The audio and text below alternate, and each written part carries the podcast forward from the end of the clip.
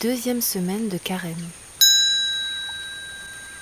Arrêtez-vous, respirez, soufflez, déposez votre fardeau, fermez les yeux et écoutez.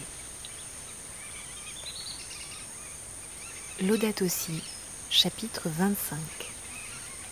Les pires conséquences retomberont probablement au cours des prochaines décennies sur les pays en développement.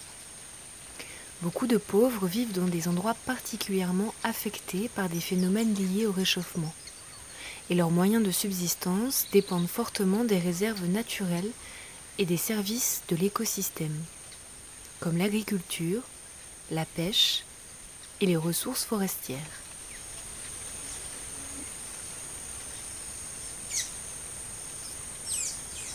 Récit de la transfiguration. Évangile. En ce temps-là, Jésus prit avec lui Pierre, Jacques et Jean, et les emmena, eux seuls, à l'écart sur une haute montagne. Et il fut transfiguré devant eux. Ses vêtements devinrent resplendissants, d'une blancheur telle que personne sur terre ne peut obtenir une blancheur pareille. Élie leur apparut avec Moïse, et tous deux s'entretenaient avec Jésus. Pierre alors prend la parole et dit à Jésus, Rabbi, il est bon que nous soyons ici. Dressons donc trois tentes, une pour toi, une pour Moïse et une pour Élie. De fait, Pierre ne savait que dire, tant leur frayeur était grande. Survint une nuée qui les couvrit de son ombre, et de la nuée une voix se fit entendre. Celui-ci est mon fils bien-aimé, écoutez-le. Soudain, regardant tout autour, ils ne virent plus que Jésus seul avec eux. Ils descendirent de la montagne, et Jésus leur ordonna de ne raconter à personne ce qu'ils avaient vu, avant que le Fils de l'homme soit ressuscité d'entre les morts. Et ils restèrent fermement attachés à cette parole, tout en se demandant entre eux ce que voulait dire ressuscité d'entre les morts.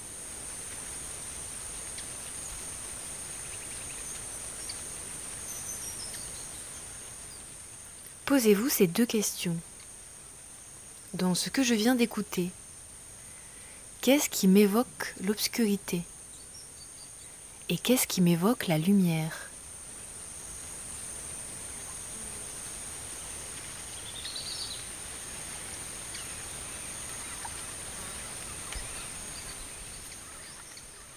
De quelle manière faites-vous preuve de solidarité, d'écoute et d'entraide envers ceux qui souffrent sur cette terre, à nos portes comme au loin?